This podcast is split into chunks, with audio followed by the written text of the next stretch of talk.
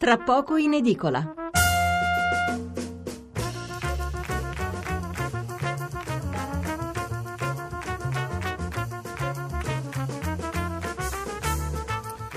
Mezzanotte 24 minuti e 40 secondi, seconda parte di Tra poco in edicola. Allora incominciamo con la lettura dei giornali sull'argomento politico, che è quello che abbiamo affrontato nella prima ora, e poi passeremo all'approfondimento successivo.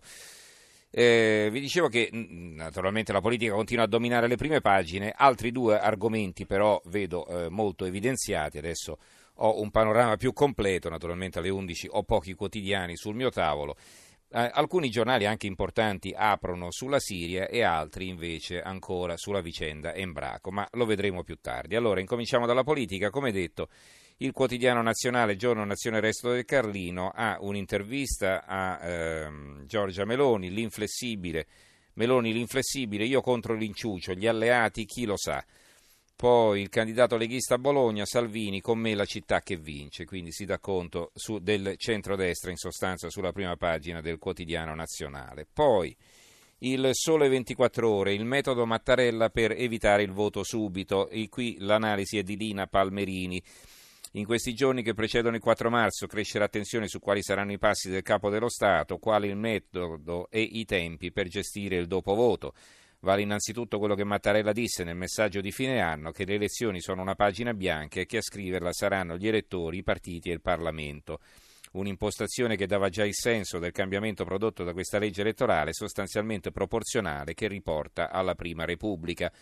E quindi se le urne non daranno un vincitore, bisognerà dare il tempo ai partiti di trovare una formula nuova e diversa che abbia la maggioranza alle Camere e non ci sarà quindi la corsa a un nuovo voto, ma il tentativo paziente o più tentativi di dare un governo al Paese. L'apertura del messaggero Berlusconi offerta agli espulsi del Movimento 5 Stelle. Il giornale eh, con la flat tax non succederà, pasticcio fiscale un pezzo di Francesco Forte ed è questo titolo a commento di un'altra notizia che poi è l'apertura eh, del giornale Gentiloni si riprende gli 80 euro degli insegnanti, altro che aumenti in busta paga, c'è chi ha perso 300 euro e in bolletta c'è un'altra tassa occulta. Poi invece argomenti più strettamente politici, eh, un pezzo di Francesco Maria del Vigo, 5 Stelle barano, programma dimenticato, non so a cosa si faccia riferimento, e poi Young Act, ecco il piano di Berlusconi per i giovani, detassate le assunzioni. Eh, libero sulla politica ha un titoletto, una colonna, eh, appello di Berlusconi, Silvio invita i grillini scartati a governare assieme a lui. Il manifesto, Grasso a lezione da Corbyn, incontro a Londra. La campagna elettorale di Liberi Uguali fa uno scatto in avanti. Pietro Grasso incontra a Londra il leader del Labour, Jeremy Corbyn. Il Big Ben suona a mezzogiorno quando a Westminster il Presidente del Senato varca la soglia dell'ufficio del leader dell'opposizione di Sua Maestà, come recita la targa sulla porta un faccia a faccia preparato da due mesi, non la ricerca di un banale endorsement, quindi, ma la costruzione di un rapporto politico che guardi lontano. Dopo un'ora di faccia a faccia, Grasso, visibilmente emozionato, incontra la stampa. Non ci eravamo mai visti prima, ma ci siamo subito riconosciuti come due ragazzi di sinistra. Abbiamo moltissimo da imparare da Corbyn. Abbiamo scoperto di condividere molte delle idee necessarie a combattere le ingiustizie e l'aggressivo ritorno delle destre. E questo poi è anche l'unico giornale che dà conto di questa visita di Grasso eh, in Gran Bretagna, a Londra, il manifesto per l'appunto. Poi sotto un altro pezzo, legge elettorale sgangherata, campagna orli- orribile, il eh, commento di Alfio Mastropaolo. La verità. Andiamo tutti a votare, non è detto che ci saranno altre occasioni, è un pezzo di Riccardo Ruggeri.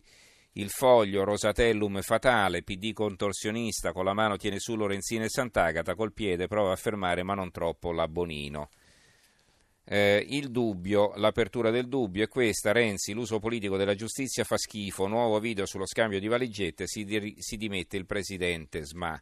Qui si parla dello scandalo che ha colpito la regione Campania e anche Napoli, diciamo più in generale. Poi il mattino di Napoli, Berlusconi appello agli espulsi 5 Stelle, no ai comizi al sud, un pezzo di Paolo Mainiero e sotto come si costruiscono le vere larghe intese, un commento di Massimo Adinolfi.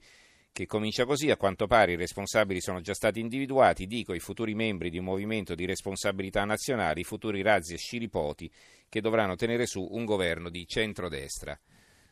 Ehm, abbiamo poi eh, in Roma De Magistris campagna elettorale penosa, Berlusconi forse salta la tappa napoletana.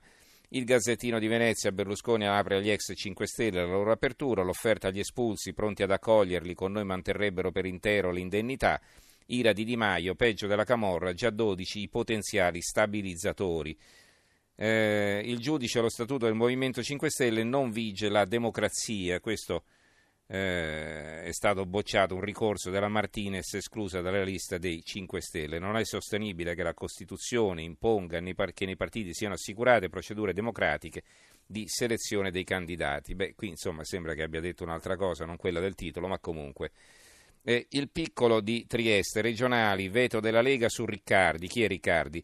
Era il candidato di Forza Italia alle regionali del Friuli Venezia Giulia. Intesa Salvini-Berlusconi sul Friuli Venezia Giulia, presidenza a Forza Italia, ma va cambiato il candidato. Questo dice la Lega. La Gazzetta del Mezzogiorno.